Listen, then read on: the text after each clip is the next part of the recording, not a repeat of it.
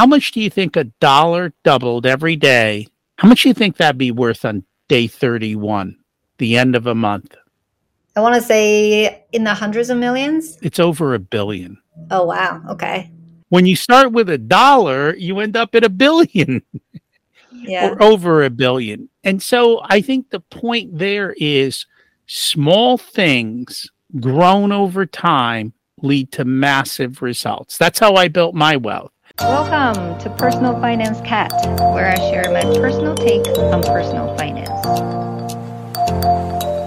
Hi, Rocky. Welcome to the show. Thank you so much for having me. Excited to be here with you. Yeah, likewise.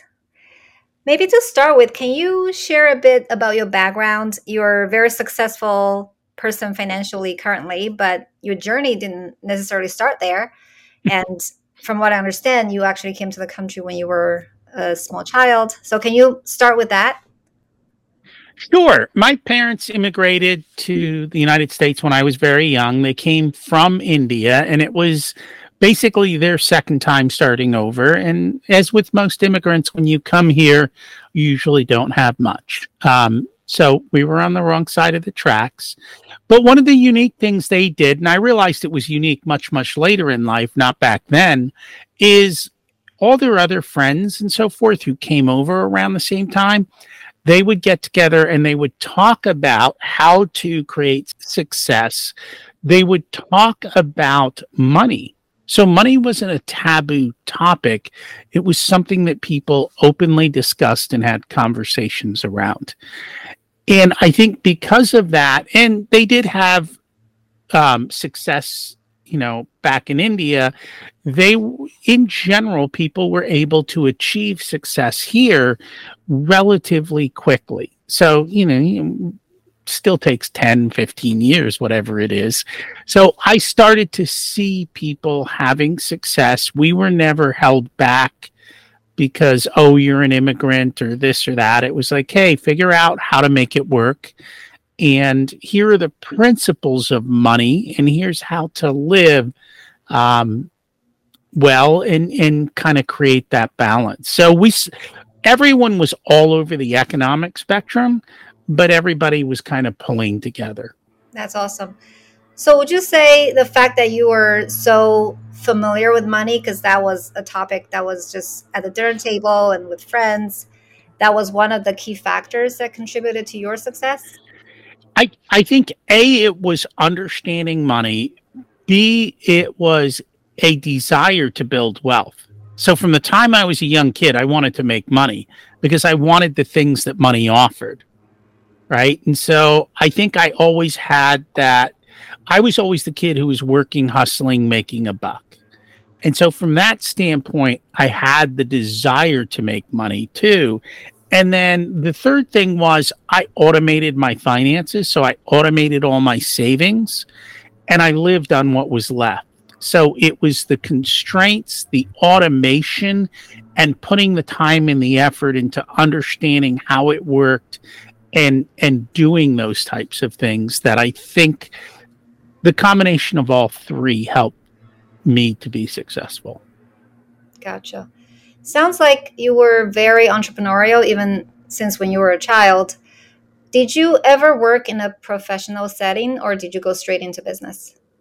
No, so I I was very entrepreneurial as a child. I got out of college and to be honest, the my skills coming out of college were I knew how to build spreadsheets. But you have to realize this was probably the late 80s, early 90s. Nobody knew what spreadsheets were. I didn't even understand the value of them. So I did not know how to market that and how to make that work. Um, my entrepreneurial skills were on a much smaller scale buy something for X, sell it for double, make money, right? Um, I didn't understand the rest of this. And back then, there was no easy way to learn how to do it. So I just, I had no idea how to market it and I, I had no idea the value of it. So I went into corporate, but literally, you know, the problem with good is it prevents great. When you're comfortable and you're happy, it it prevents you from from taking that that leap or that next step. So I got out and I made good money for my like within a year to two out of college, I was doing pretty well. And so I just kind of continued down that path. And, I, and so I stayed in corporate for a good chunk of my life. Well, But I was always doing things on the side. Got it. Sorry. Um, how long were you in the corporate world? Um 30 years? 30 years. Wow. Yeah, so a long time. Yeah. I but understand like towards the last 10 of those, I was doing real estate on the side. I was like we had small things that we were playing with, trying making a buck here or there. Gotcha. But are you now fully doing your own business? Yes. Yeah, completely. Okay. Congratulations.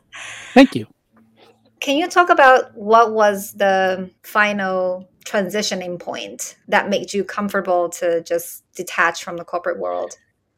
So, two things I had built wealth, so I I didn't necessarily have to work for somebody else, but I still wanted to do things. So, I think that was part of it. And then it was getting the push. So, when things went downhill at work, it was like, well, I can stay in this industry and go find another job, or I can go do my own thing.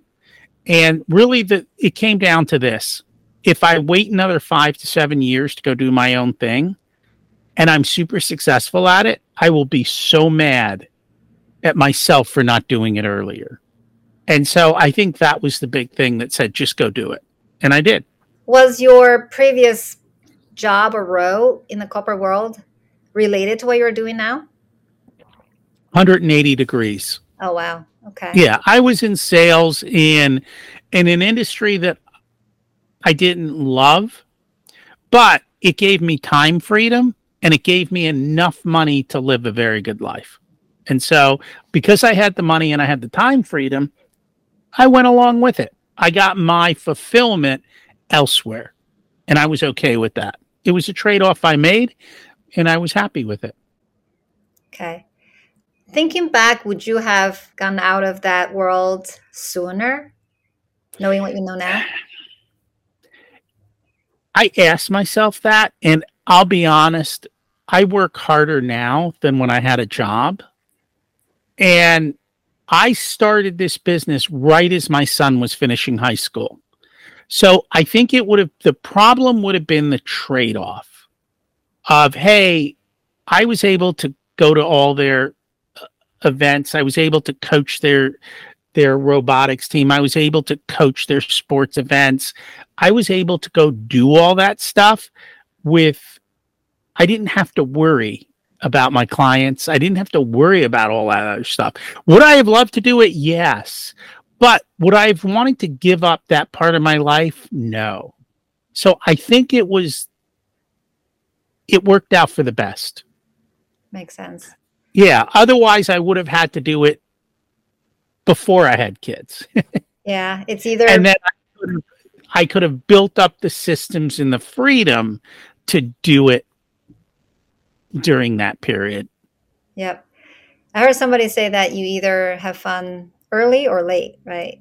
Mhm. There's a trade off. Well, it's funny because I re- like my first six, seven years, five, six years out of college, I worked a ton. And then after that, it was a slow downhill slide to more and more time.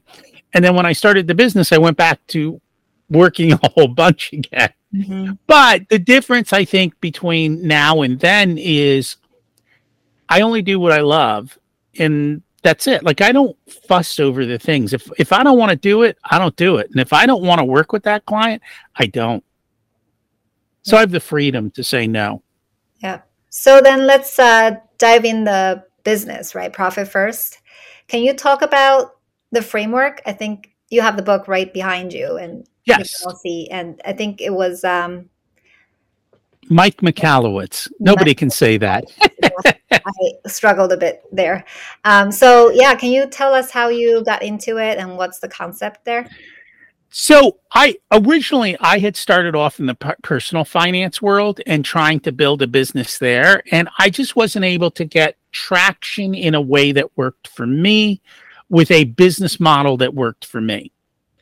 And along that journey I came to realize that business owners weren't looking at their finances. I was like you got to be kidding me. And so the things that I did in personal finance were the same principles that work in business finance.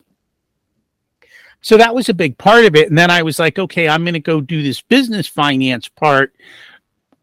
Do I do it all myself and build my own, or do I partner with somebody?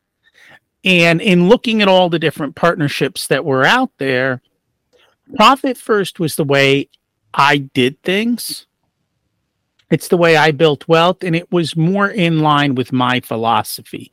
So it was a much better partnership for me to to do that. And basically, what Profit First is is it's a cash flow management system for small businesses. It changes the equation from what we're all told, for, which is sales minus expenses equals profit, which means profits are leftover, right? We've all been told pay yourself first. And so what Mike did was switch the equation to essentially pay yourself first. Sales minus profit equals expenses. And so you pay yourself first and you constrain your spending because most businesses will you know business owners are told you got to spend money to make money which is the biggest lie it's told to them by salespeople who want them to spend money with them right you don't necessarily have to spend money to make money. And and that's just kind of that that undertone there. But the principles of it are the same thing as the principles of personal finance. Pay yourself first give every dollar a job allocate it to do its job and then go about enjoying life and enjoying your business and do what works for you. Gotcha. Would you say this principle apply to businesses in all stages, whether it's startup, mature or somewhere in the middle? It doesn't matter what your business is. It doesn't matter what industry you're in. The principles of profit first apply. The question is, how do you adapt it to your business? And that's where people struggle. They either don't know how to adapt it or how to set it up. But yes, it works for startups. I know people who've used it as a startup I know people who've used it in growth businesses.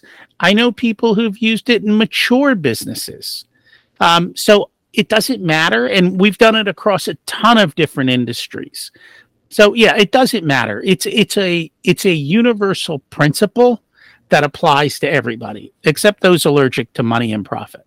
the reason why I asked that question was because I was just thinking that for growth companies, there is usually you hear from media and whatnot that they have to spend a lot of money just growing the market, right? Especially if you think about tech companies.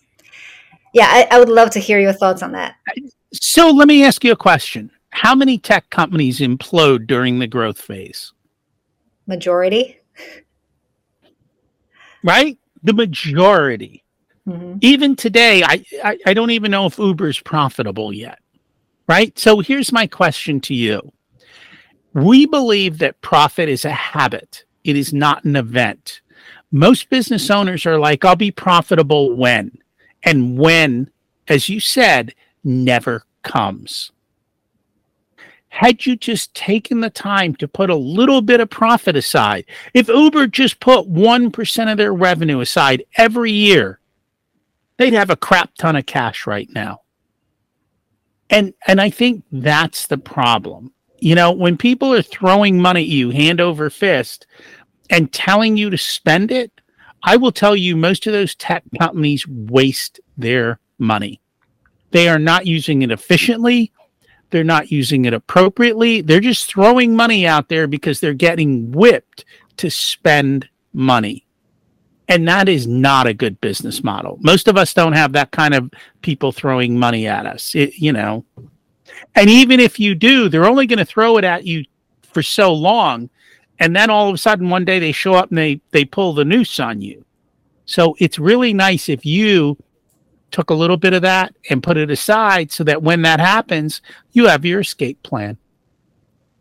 Yep. That all sounds great. Can you talk about how you actually help a typical client to achieve that? Are you looking at their financials and just assess where they can trim the fat, so to speak? How's that process usually? So, we do a variety of different things. Profit First is only a small portion of what we do. Profit First is about cash management and about a big component of Profit First is to be frugal in your business, right? And we say frugal because you have to appropriately spend money, but you should also get a return on the money you spend, and it should be done uh, with value. So I think that's the first step. What we do is we look at a business and we look at the entire math of the business, and then we try to figure it out. And then we try to figure out what are the levers that are best to move so that we can work less and make more. And then what are the systems and processes we need to build to make this happen? So let's make this kind of simple. I'll walk you through some simple math. Let's say that I'm a web store, right?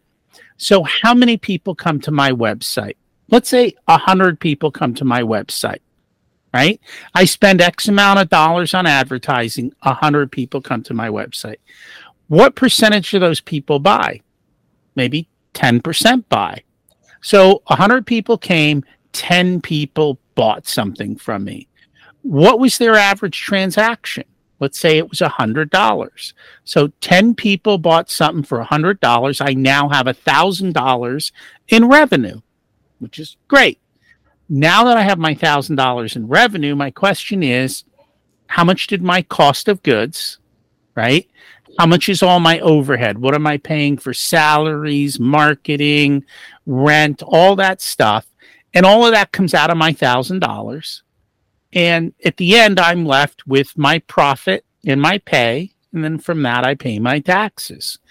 And now, after that's all done, I might owe some money, right? Because maybe I had to borrow to build. So now I also have to pay back my loans. So it's figuring that out.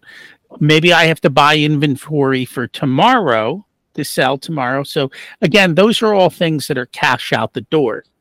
So let's go back to this whole um, math equation. Most people would come to you and say, well, you know, you spent a thousand dollars and you got a hundred leads.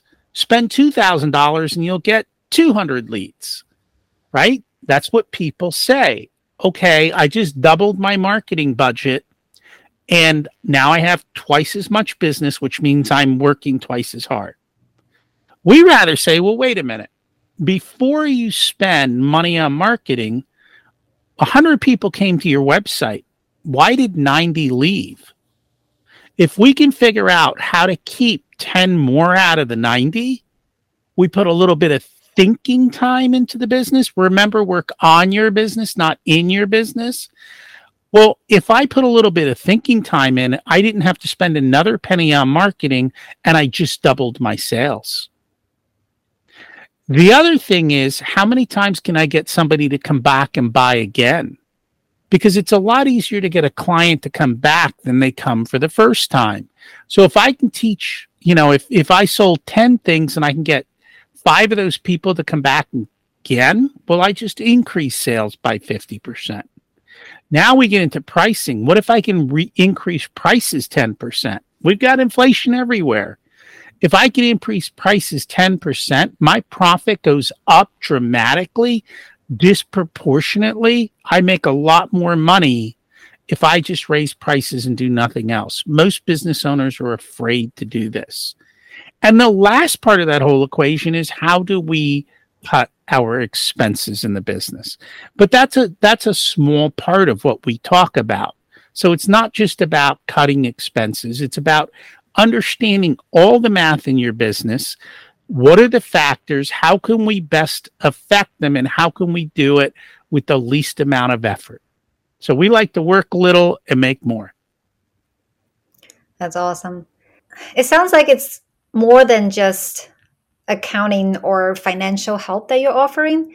it's Yes. really providing strategy to figure out how to make the business more profitable overall. Correct. Most most accountants and bookkeepers are a rear view mirror of what happened. They tell you what happened 30, 60, 90 days ago. No business owner cares. No business owner wakes up at two in the morning going, I wonder how my bookkeeping's going, or I wonder how I did 30 days ago. They're all worried about what can I do today so I can have a dollar tomorrow. And that's really what we help them with based on what you've done in the past, what does it look like for tomorrow, and how do we make small tweaks to make tomorrow better? Got it.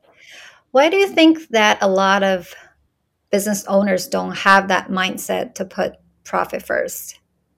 Most business owners are people. And so I'll ask you, why are so many people so horrible with personal finance? because it's the same concept. If the business owner is horrible with personal finance, they're not going to love it in business. Here's the reality of it they went into business to do what they love. Maybe they're a plumber and they love plumbing. Maybe they're a builder. Maybe they're an artist. You know, m- maybe they're whatever it is that they do. What wasn't on that list was accountant right? Most business owners don't want to deal with the numbers. They don't want to deal with the finances. They don't want to deal with the accounting. That's just not their love. And the reality is, is we will not. If I've got a hundred things to do today, and ten of them I hate, well, I'm not going to do those ten. And unfortunately, the numbers and the finances for most business owners fall into those ten. Makes sense. Can you share some of the other common mistakes that you've seen in your consulting businesses and how you help them overcome? Well, so I think the number one thing is most business owners don't understand their clients and what they're coming for. So that's a major thing. So understanding the client and what are they really buying. All right. And so, for example, um, you sell decks. What are people buying? Are they buying a deck? You're buying the entertainment it provides? That's correct. They're buying the ability to sit outside in the summer and enjoy their family. The question you have to ask yourself is Are you selling decks or are you selling enjoyment?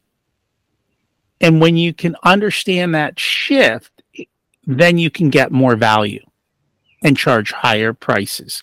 And then you're more likely to sell because you're understanding what your client truly wants. They want the experience of being outside and they want a certain type of experience of being out there. Maybe they want a fire pit, maybe they don't.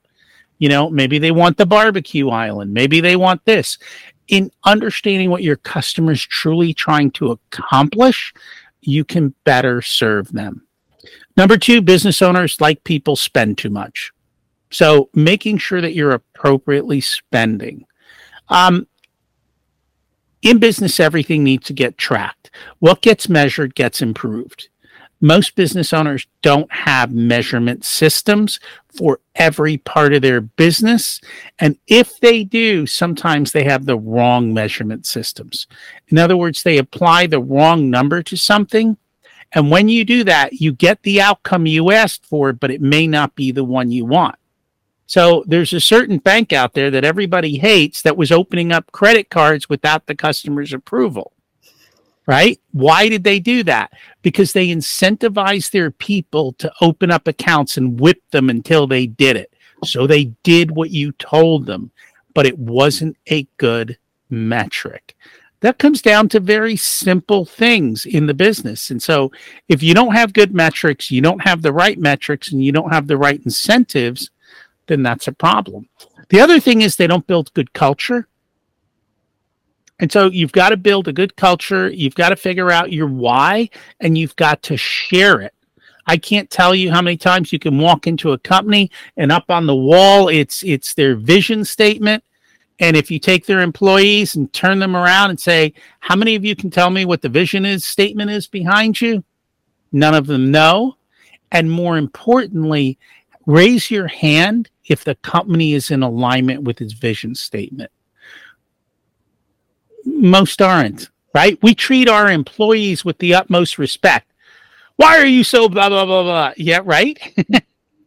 Your boss doesn't exemplify what's on the wall, it's all fake. And, and I think COVID has really brought that to the light in in the way that businesses operate and in what businesses and people do.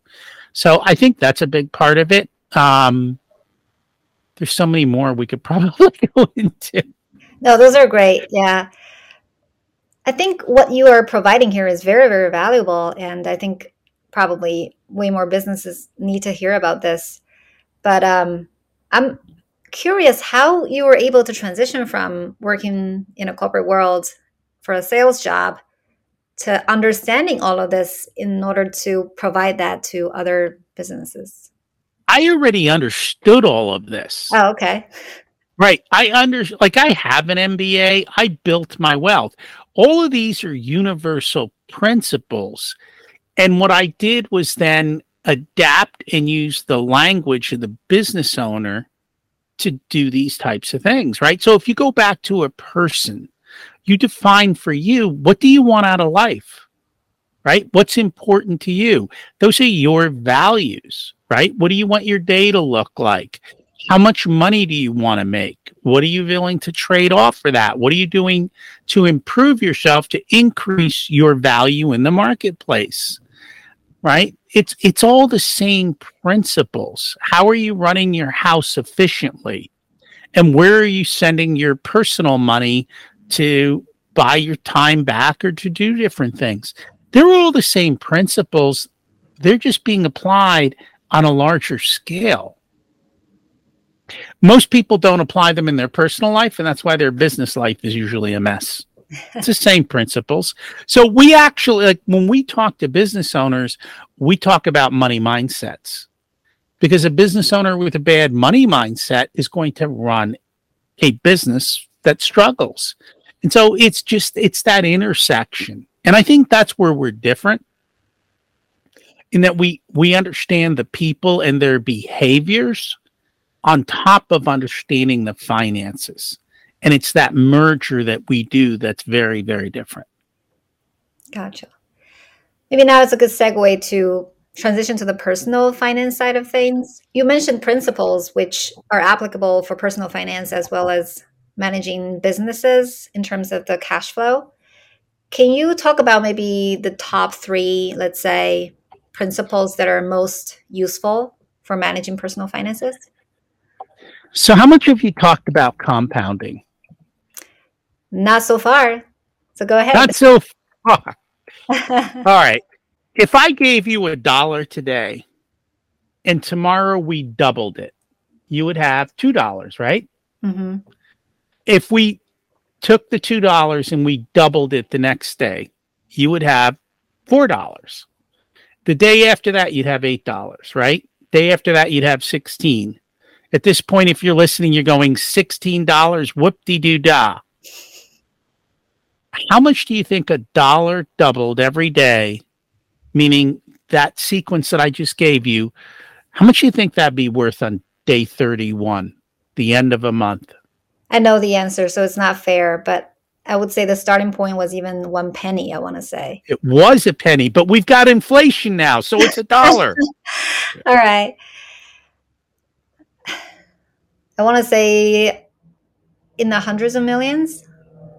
It's a bill. It's over a billion. Oh wow. Okay.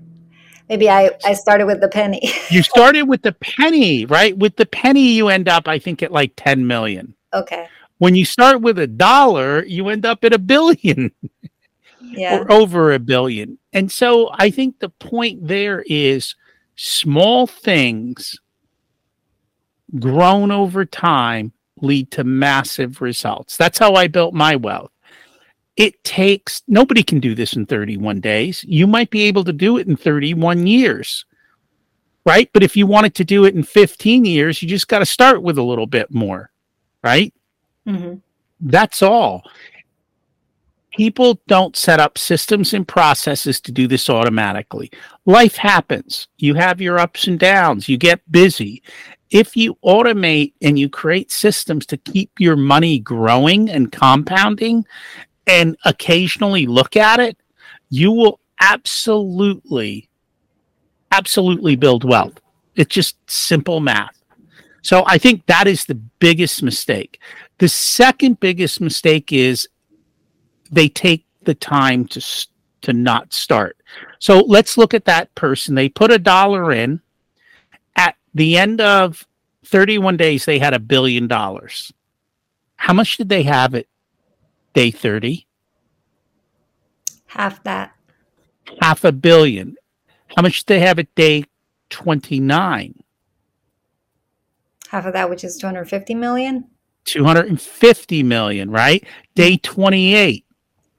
125 million? Right? Day 27. 67 million, right? Yeah. Yeah. Right? Day 26 would have been 32.5 million. Mm-hmm. The guy who waited five days literally gave up a billion dollars. He's got, I mean, no doubt he's got his millions, but that is a dramatic difference in, in life. The same thing happens with somebody who doesn't start saving when they're 21 and says, I'll wait till I'm 30 or 35 or 40. God forbid you wait till you're 55. The curve's gone. You're going to have $16, right? Mm-hmm. You're not going to have much because you didn't let the system work for you. So I think that's the biggest thing is A, not implementing, B, waiting. Right? At the end of the day, though, we spend too much.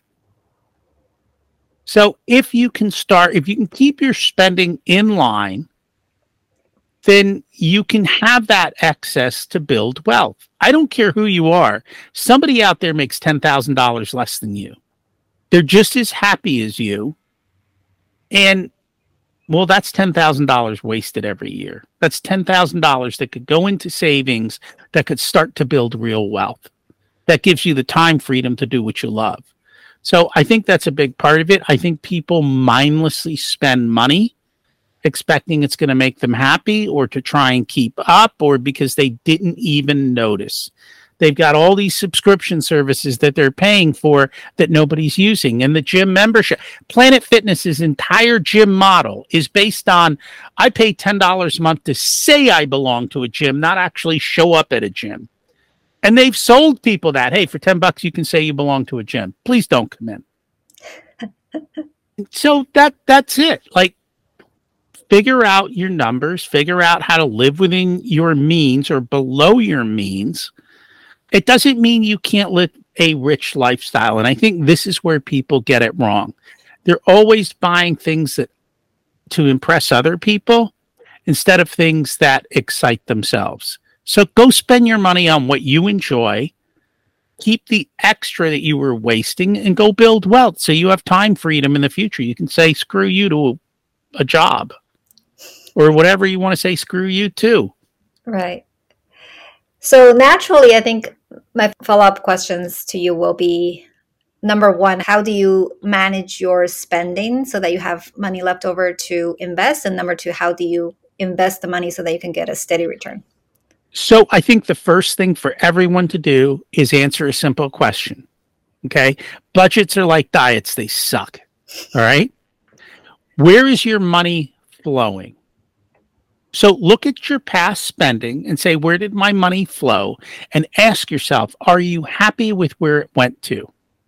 Or if you sit down and you look at it and you go, I spent all this money, I'm really not that happy with where it went. Well, stop sending it there. So I think the first thing is awareness of where your money's going. The second step is not spending money in areas that don't bring you joy and happiness, that are just wasted. And I, I think for most people, that is a large part of their money. And I think the problem is the biggest expenses are the ones that people get locked into and screwed on. So housing, cars, entertainment get those three in line, you know, or shopping, depending on the person. get those four in line and make your trade offs. You know, maybe a nicer house is more important than a nicer car. Maybe a nicer car is much more important than a nicer house. You figure it out for you, figure out what you want and build excess. The second way to do that is hold your spending constant and earn more money. Either one works, right? Play with the dials that work best for you. And then once you have the excess, to start with, just start putting it aside. And after you start putting it aside, worry next about how to invest it. Here's what I mean if I've got a dollar, if I get 1%, 10%, or 50% return on that dollar, it doesn't really matter. If I've got a billion dollars and I get 1%, 5%, or 50% return, it means a lot. In the beginning, just save and over time learn the skills of investing and multiplying your money. Some people, it's real estate. Some people, it's stocks and bonds. Crazy people, it's Bitcoin. You know, it's up to you. but figure out different ways and and you can use multiple streams of income and multiple streams of investing to figure out how to do it. And if you really don't want to deal with it, then you can outsource it. Just understand what you're outsourcing and what the cost of outsourcing is. So, a lot of these money managers will charge you a lot of money.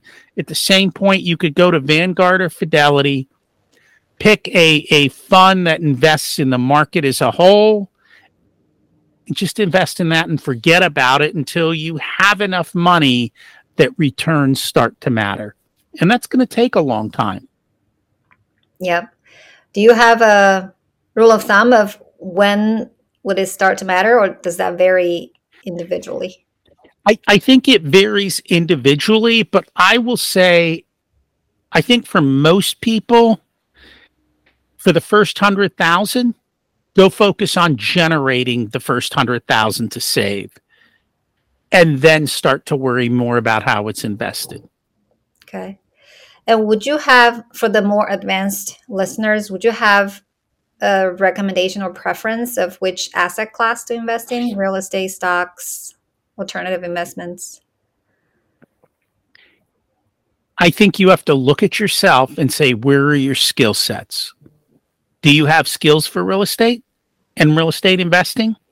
Do you have skills for stock market investing? Do you have skills for alternative investing? Where are your skills and where can your knowledge be best applied to get the best return? Number one. And number two, in all three of those, there are times when certain ones are great and there are times when certain ones are bad because the economy goes through cycles. So that's the second part. Which one is trending at the moment? Which ones do you have the skills for and the time and the effort? Because it's still a time for it's a time versus effort trade-off versus your returns. All of them take a little bit of management. Some take more some take less. Does that also describe your personal journey? Because you mentioned that you invested in real estate for example when you were still working. Yep. i'm assuming that you invested in stock market as well Yes. So have you always been mixing and matching depending on the market? I have been mixing and matching depending on markets and opportunities. Like right now, I wouldn't be buying real estate unless you know how to buy distressed property in certain areas, you know, because there's changes, but that requires a certain amount of knowledge to be able to do that. So I think, you know, the markets go up and down. Learn to buy when things are cheap. Most people get excited and buy when they're expensive. Yeah, well said. It's because think about it. If I go to the grocery store and bread doubled this month, am I rushing out to buy more bread? No. If I go to the supermarket and bread's on sale for 50% off, am I likely to buy a little more bread? Sure. Yes. Well, why is it when the stock market's 50% off, nobody wants to buy it? And when the stock market doubles, everybody wants to buy it? Crowd mentality. crowd mentality, FOMO. Yeah, No one has FOMO of buying expensive bread. exactly. Yeah. Very true. Are there other tips that you can share to help people get over the hump? Because, you know, a lot of the times I Yeah. just hear people say, well, I just really don't have any money to save because at the end of the month, I just pay all the bills and there's nothing left. So, how can I, like, where do I even begin? So, first thing, where is that money going? Most of those people have no idea where that money's going. True. So, A, where's your money going? And then start. Just, I don't care if it's a dollar. You know, mm-hmm. if you can't save a dollar a day, then I, I don't know what your problem is. Right? You're wasting it. You're probably wasting five of it at Starbucks in the morning. I mean, it's a choice you make. If that's your love, then go find something else to save on. Right? But everybody can find ways to cut their spending in one way or another and start to build towards it. The second thing is start. It's really hard to go from zero to one. It's really easy to go from one to a hundred. So, well, I'll tell you a joke. Do you know the most expensive weight in Planet Fitness? We talked about Planet Fitness. That's why I'm asking. Membership fee? No, that's only 10 bucks a month. That's cheap. the most expensive weight? Yeah, in Planet Fitness. Oh, the people? Not the people. You give up? Sure. Yeah, I give up. It's the front door. Nobody can seem to open it and get inside and work out. That's a good one. Yeah, I, I got you. Right? Okay, right. You gotta start, Yeah. right? You just go. And in the beginning, it's sloppy, it's ugly, it's stressful. But once you start, it becomes easier and easier. You become more and more comfortable. That's just life. You know, the first time you rode a bicycle, you fell over. If you were smart, you laughed and you got back up. Yeah. That's it. All right. So then the other excuse I feel like I hear people say is, well, I really don't have time to learn how to invest. And I don't know who to trust to hire to manage my money. And my retirement account or whatever just doesn't change over time. So, what do you say to that? Well, so first question is are they putting money into it? Yes or no? Because if they're not putting money into it, that's probably why it's not changing it. right? Or it's just invested in in cash and for the last quite a few years um it has not done well. I I think if you read one book on money, which means it's one weekend, you can probably start to make some of those changes. So, a couple of books to think about on money: Morgan Housel's uh, Psychology of Money. That that talks a a lot about money mindsets. Um, Ramit Sethi's "I Will Teach You to Be Rich." It literally gives you the blueprint for how to do this if you really don't want to do it, but you want to do simple. Like he just he basically says, just invest in the S and P 500 and forget about it. Go buy the the S and P 500 index, and it's available pretty much in every 401k. Just go invest and forget, and set the automated giving. You can do that too. At least you're started. Yeah. I think Simple Path to Wealth also basically has the same message. Just Th- they're all the same message in a different wrapping. yeah, Yes. exactly. But I like the point about just read one book. That's really not that much to ask. Perfect. And then I wanted to ask your view on investing versus starting your own business or buying a business to run. Because recently I've heard a lot about buying businesses is probably the best way of building wealth. Investing is good, but it sort of limits to whatever initial capital you have. But building a business can really accelerate that a lot. And then small businesses, especially, have a much smaller multiple compared to large companies, which you can buy stocks of. What do you think of that? everything you said is correct. except one thing. That is? If you're going to buy a small business, you've got to learn how to run it. If you don't know how to run that small business, you will run it into the ground. Okay. That's what none of these people talk about, right? It goes back to where we started. You know, how many leads do you have coming in? What's your conversion rate? How much are you selling for? How much revenue do you have? How much is your overhead for your employees? Oh, I bought a business and it's just going to run itself. Like you've been to most businesses, half the employees don't show up. Somebody's stealing, right? If it doesn't look clean and no one unlocks the front door, nobody's coming in to buy anything. Like they make it sound like, oh, you just buy a business and it runs itself. Yeah. Go look at wherever you work right now and ask yourself, is it just running yourself? Like, do you think this company would run if there was no leadership at it daily, grinding away at making sure everything was perfect? Yes, business is a great way to make a lot more money. Real estate is second, and real estate takes a lot less effort and work and you don't have to create demand for real estate. What I mean by that is everybody needs a place to live and sleep. I don't need to create demand for housing. I just need to offer good housing at a reasonable price and it will fill up. Guaranteed. Now more so than ever, just don't go into the hood, right? That's just the reality of it. Yep. Go put it in a place that's reasonable to live and you'll do fine working in a job is your least likely way to make money. That's the reality of it. But it is also a matter of effort. Yeah. And I really agree with your message, I think earlier in the conversation about competitive advantage for what you're good at, right? I think running a business definitely, especially small businesses, it's really hard to find a passive one where you can be hands off.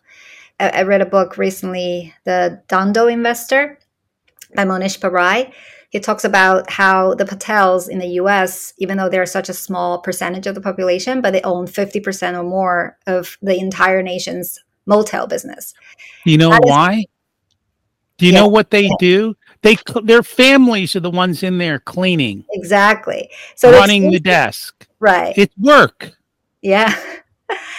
and even Charlie Munger's like, there's no way you can compete with the Patels. They know how to run the motel business. They do. so yeah, to your point, I think it's not as easy as some people probably put out it to be that you can run a business and just outsource the labor because that's literally where the margins come from is they cut the expenses because they have other ways of leveraging family for example so then i think maybe just um, kind of pivot a little bit to talk about happiness, right? I think a lot of the times we just assume that when your personal finance is in order, people are happy, but that's not always the case. So, have you thought about sort of the connection of how to balance being happy and also being financially disciplined? Because a lot of the times, let's say another thing that people talk about is that if I'm frugal, I'm just so like upset because I just want to buy my latte in the morning. I just want to buy my Lamborghini what do you say to that? They think buying stuff is going to make them happy, and that's literally all wasted money. All right. Figure out what you enjoy and what makes you happy and go do it. Money isn't going to make you happy. Money is going to alleviate your burdens, right? But in and of itself, it's not going to make you happy. Once you get to a certain point, whether you have a 3,000 or a 5,000 square foot house, no difference. You know, granted, going out and buying the luxury car is nice, but after a couple weeks, it's boring unless you happen to be a luxury car enthusiast, in which case, go buy 10 of them, rent them out, make money, and turn it into your business. Like, that's okay, right? Get paid to do what you love.